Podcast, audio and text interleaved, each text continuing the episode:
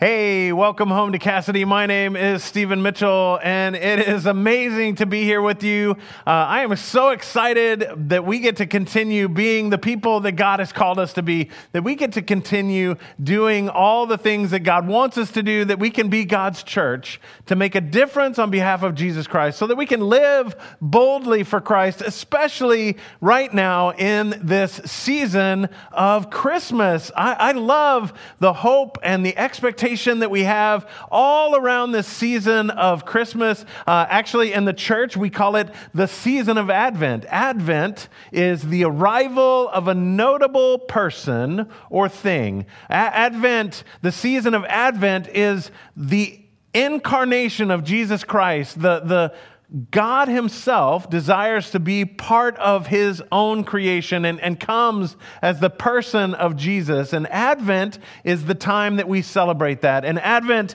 is a time of preparation a time of excitement, a time of hope, and a time of expectation. And the world feels that. I mean, it's exciting times in our world in this season. Uh, there are shops that are selling so many cool things. There are songs on the radio that sing of the expectation of Jesus. There's decorations and Christmas lights. And if you are putting Christmas lights on your house, please be extra careful on that ladder this year. Uh, it's this time of expectation and hope and anticipation that just builds in us. And, and I remember as a kid, it was overwhelming for me. My grandmother, uh, one year, uh, so I grew up outside the church, and so I wasn't excited about Jesus. I was excited about Christmas presents. Some of you guys can get alongside behind that. I don't know. Uh, it's this excitement about getting stuff. And as a little kid, it was just overwhelming for me.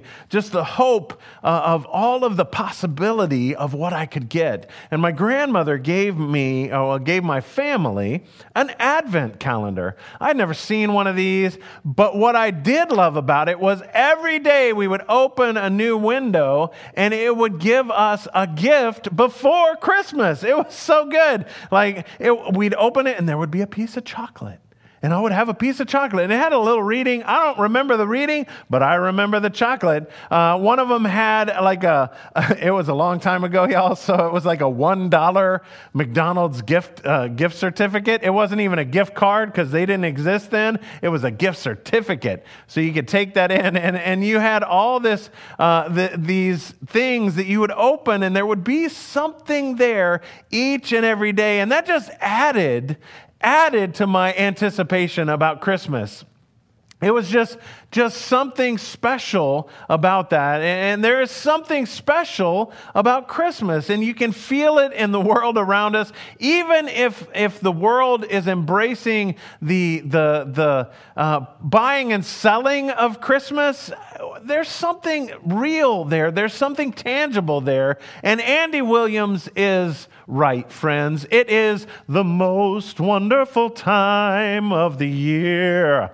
Yeah, I shouldn't have done that. Um, it really is this excitement, this expectation, this anticipation about what is coming. And the older we get, uh, the excitement seems to wane a little bit, or, or maybe we pass that excitement on to someone else because there's something powerful in seeing Christmas through the eyes of a child the way that they just tear into their presence. I mean, you could have spent an hour wrapping and molding this beautiful present uh, with ribbon, and you made your own bows and all of those things, and you bring it to them, and in less than half of a second, usually in within a nanosecond, kids can have the wrapping paper. It's still coming down out of the air while they're looking at what is in the box because they're so eager, so excited about what is going on. And I don't know about you, but I remember the endless month of December. Like it just felt like December was going to take forever. And you can see that in kids today. How long until Christmas? How long until Christmas? You know, it's this can we open a present tonight? Um, that was my kids uh, up until Christmas Eve. Every, every night they wanted to open a different present. It's this sense of waiting in the anticipation about Christmas. And I can guarantee you, guarantee you that we are not the first to feel this anticipation. And I don't even mean recently, I mean the, the, the family, uh, the family of Israel, the, the people known as the Jews during the time of Jesus' birth had been feeling this sense of anticipation for a long time. Uh, God had told them through the prophets, hey, there will be a Messiah that will come. And when this Messiah comes, everything will be different. And they were like, okay, when is the Messiah going to come? And every year, he said, Well, he didn't come last year, so maybe it's this year. He didn't come last year, so maybe it's this year. And it was this time of expectation, of anticipation of the Messiah. And then there comes this period of time we call the intertestamental times in theology. That's the time between the Old Testament and the New Testament. And it was about 400 years. And what, what that tells us is there was 400 years that God had really kind of been silent toward the Jews. And, and bad things had happened. Their, their country had been captured and enslaved, uh, and enslaved is probably the wrong word, but captured for sure and dominated by the Romans. And so there was this 400 year time of silence, and, and everybody was waiting for God to do something. Surely God will do something soon. God will move and it will be powerful. And when God did move, man, it was a doozy. Nobody saw it coming. Anticipation built by the mystery of God and the magic of the season is something that was felt then and something that is felt now in us. The anticipation, the hope, the expectation of the Messiah, born into our world to change our world. But before the Messiah, before Mary even knew that she was pregnant with Jesus, God began to reveal and unveil his plan, to build more and more expectation. In Luke's gospel, uh, in the first chapter, it says this In the time of Herod, king of Judea, there was a priest named Zechariah who belonged to the priestly division of Abijah. His wife Elizabeth was also a descendant of Aaron. Both of them were righteous in the sight of God, observing all of the Lord's commands and decrees blamelessly. But they were childless because Elizabeth was unable to conceive, and they were both very old. the, the, tribe of Levi is the tribe that would come and, and do the priestly duties. And, and so Zechariah and Elizabeth are both from this tribe. They are both descendants of Aaron. And, and so they are both uh, in, in this community uh, of folks that, that serve God. That's what their job description is. They serve God. And so Zechariah has been a, priest from the time of his youth. And, and it says that they are both blameless, but they're also childless. Now, being childless at this point in time was a mark that God was displeased with you. Why? Because we hear in the Psalms what God says children are a heritage from the Lord. Offspring are a reward from him. Like arrows in the hands of a warrior are children born in one's youth. Blessed is the man who, whose quiver is full of them. They will not be put to shame when they contend with their opponents in court because they have many children to help back them up and support them. If you have children, you have been blessed by God. Therefore, if you do not have children, you have done something to offend or upset God. And, and, so, regardless of who, and you can, you can understand, uh, Elizabeth was the one who was unable to conceive. Like, it's only possible that it's her fault.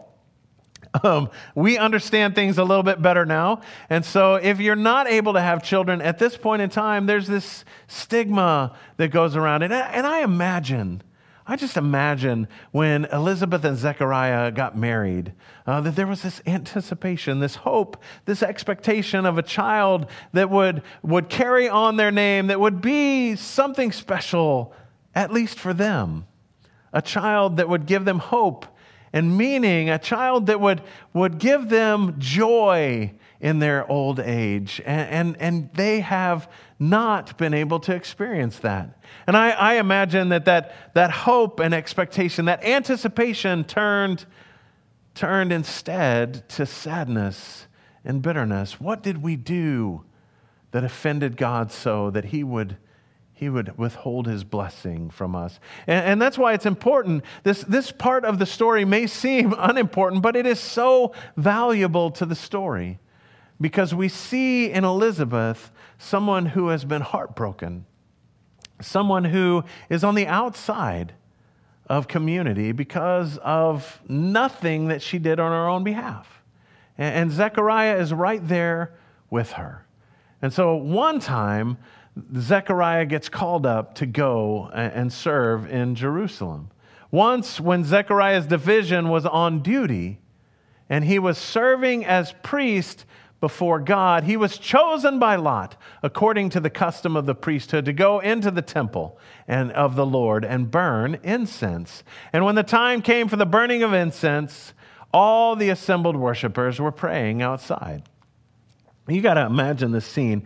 Uh, so, Zechariah is a priest, and that, that means that he's a priest his whole life, but he doesn't always work in Jerusalem at the temple. He has a division that he is with, uh, a group of priests that he goes with, and every year they go and serve at the temple. Now, this could mean any, any number of roles. It could be doing everything from keeping the peace in the temple to doing the sacrifices to being called upon once in your life to go and burn incense in the temple before the Lord. You've got to imagine the anticipation that Zechariah had had his whole life. He, he probably went there as a young man alongside his father, and his father pointed out this is when they go into the temple and burn the incense. One day, son, one day you will go and burn incense before the Lord in the temple of the Lord. This was the high point of those who were not the high priest, but were just serving the priesthood. And, and so this hope uh, had been with him his whole life, this anticipation. And, and finally it comes. They, they do this by throwing lots. So they, they draw lots, and whoever wins is the one that gets to go. And finally, Finally, Zechariah gets to go before the Lord and light the incense in the temple itself. Not just serving outside, but going in and burning incense before the Lord. And Zechariah, you got to imagine the hope and the excitement, the, the fervor that he had, tempered with a little bit of concern. Because this is the God of all creation, the God who has struck people down for doing things inappropriately, and this is the God he is going in to serve. And so he goes into the temple and lights the incense. Then an angel of the Lord appeared to him, standing at the right side of the altar of incense. He lights the incense, and boom, there before him is an angel. And when Zechariah saw him, he was startled and gripped with fear. But the angel said to him, Do not be afraid, Zechariah. Your prayer has been heard. Your wife Elizabeth will bear you a son, and you are to call him John. He will be a joy and a delight to you, and many will rejoice because of his birth for he will be great in the sight of the Lord. He is never to take wine or other fermented drink, and he will be filled with the Holy Spirit even before he is born.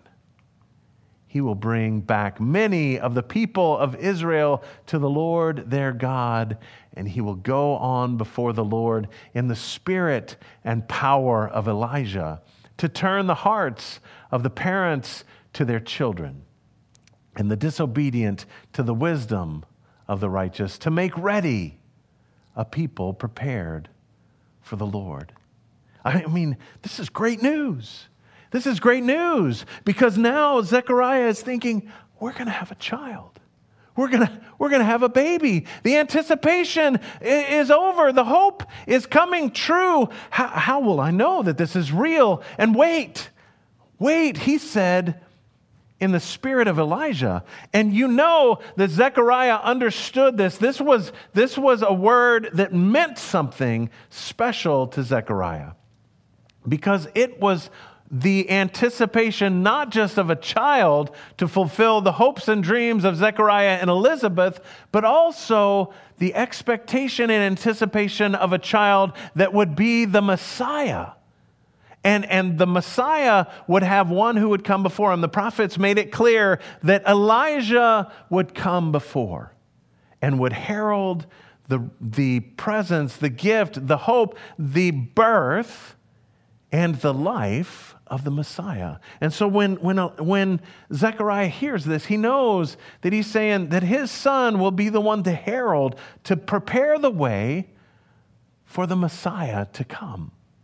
And so you know that he was brimming over with excitement. And in his excitement, instead of just high fiving Gabe and saying, Yeah, Gabriel, thank you for this good information, uh, he, he has some questions. And I don't blame him a bit because I know if it was me, I would have some questions too. And probably you would as well. Zechariah asked the angel, How can I be sure of this? I'm an old man and my wife is well along in years. And the angel said to him, I am Gabriel. I stand in the presence of God, and I have been sent to speak to you and to tell you this good news. okay, that's pretty pretty good set of credentials you got there, Gabe. And now you will be silent and not able to speak until the day this happens, because you did not believe my words, which will come true at their appointed time. Uh, Zechariah wanted a sign. How do I know I'm not imagining this? You got to imagine that he was concerned, that he was just having, having a delusion, that he was just so hopeful and uh, of meeting with God that the anticipation overwhelmed him. How do I know it's real? and then Gabriel responds, Hey, so that I, you wanted a sign, I'll give it to you. You won't be able to speak until your son is born. Dang it! you got to imagine. I knew I shouldn't have asked that question. You got to imagine that Zechariah was, was a little bit heartbroken, but still excited because of the hope, the anticipation, and the promise. Meanwhile, Meanwhile, the people were waiting for Zechariah outside, wondering why he had stayed so long in the temple. What was it that was going on? And when he came out to them, he could not speak, and they realized he had seen a vision in the temple, for he kept making signs to them, but remained unable to speak. Hey, where's Zechariah? He went in there a long time ago. What do you think's? He just had to light the brazier and come back out. Wonder what happened. And I wonder, I wonder if some of his fellow priests wondered if maybe whatever he did to offend God, to keep him from having kids, was going on now. That God was taking out his justice upon Zechariah. You got to imagine they were probably peeking around the corner in anticipation of Zechariah's return. I love this. When the time of service was completed, he returned home. He didn't go home early just because he couldn't talk. He still stayed out there and stuck it out and worked uh, at the temple because that was his calling, that was his purpose. And after this, his wife Elizabeth became pregnant and for five months remained in seclusion. She was older and, and took care of herself in a special way. The Lord has done this for me, she said. In these days, he has shown me favor and taken away my disgrace among the people. The anticipation in this whole story is just overwhelming. Uh, the anticipation of, of a family that desired a child. The anticipation of a priest that wanted to be able to, to light the incense brazier and be in the presence of God, to have God present in the temple. The anticipation of a child being born, and on top of it all, the anticipation of the Messiah. That God would do a new thing, and these stories are so amazing, and they draw us in and, and they in, in, encourage us to be a part of the excitement and the anticipation. And, and, and my hope is during this season of Advent, this year, that we would reclaim some of that anticipation, some of that expectation, allowing the expectation of the season to move you. Not an expectation of the presents we're going to get at Christmas, but let the excitement of Christmas grow in you again, not for Christmas presents, but for Christ's presence. That we stand before the God of all creation who loves us and longs to come into our world. And he did that in a way that just boggles our mind as, as a child at Christmas time to come into the world to share with us hope and life and to encourage us into his relationship, that we could embrace the excitement of Christ this Christmas, and that we could have an Advent focus, that we could think during this season on the presence of Christ. What would that look like? How could we do that this season. I'm going to encourage you with some ways that have worked for me and some way like I don't know if you're getting this or not, but I I get super excited two times of the year about uh, I'm I'm super excitable most of the time uh, anyway. But Christmas and Easter, man, they are it. They are it. And Christmas is so beautiful and so filled with expectation, the hope and the promise of the unknown and the unimaginable. And so, what if we rekindle that? What if we lean into that?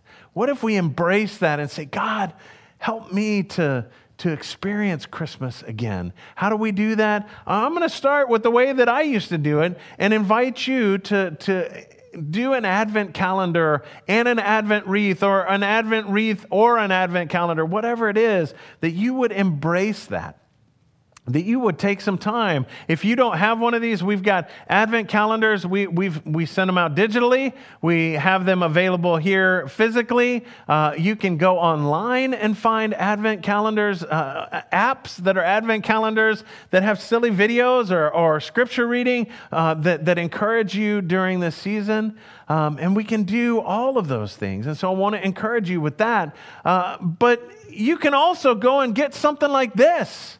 This is, this is the mother of all Advent calendars right here. Uh, it, you open a door each day in Christmas, and now they're filled with uh, Christmas ornaments so that we can hang them on the Christmas tree. But the, the reality is that you could fill them with whatever scripture or, or some, some way that you can say, hey, I want to take part in the expectation, the anticipation, the hope that comes in this season of Advent. That we can embrace this and we can get behind the excitement so that we can, we can say, God, renew in me a heart of excitement and anticipation for you so that I can celebrate you each moment of each day during this Advent season, that I could prepare my heart to encounter you fully on Christmas this year. And then take some time and get an Advent devotional, a specific prayer time designed around the Advent season. Not just so that you're opening or reading a piece of scripture, but so that you spend time in devotion to God, praying and saying, Lord, help to rekindle that anticipation within me.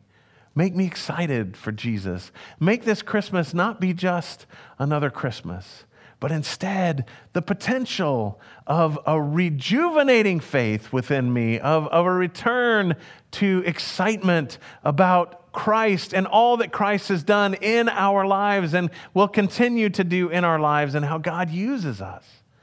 And then finally, I want to encourage you to intentional community, uh, to, to come on Wednesday nights as we begin this Advent study, to come every Sunday faithfully during this Advent season uh, to show up on Christmas Eve for our celebration of, of the eve of Christmas. And then this year, Sunday is Christmas Day. Christmas Day is on Sunday. And so we're going to get together. I know there are a lot of churches, and I'm not, I'm not bad mouthing them, but there are a lot of churches that are, that are not having worship on Christmas Day. But we, we are going to gather on Christmas Day. At, at 1045 in the morning, one service, everyone is invited to come and celebrate the Christ child, the gift of Christ this Christmas, the anticipation, the hope, the building of excitement. We're going to celebrate Jesus in, in community, celebrating the gift of God's Son to us so that we might have life in God. What if during this season we got excited? We leaned in to Christmas. What if we were like that child that is able to tear open the wrapping paper within a moment? And we took that excitement into our relationship with Christ.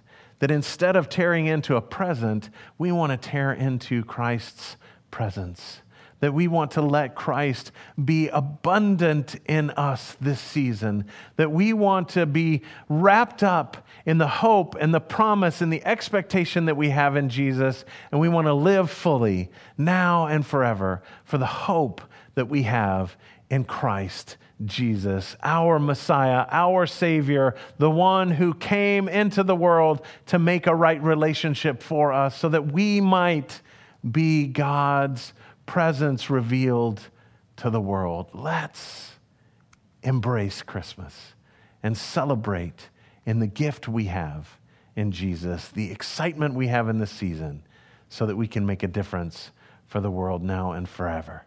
Let's pray.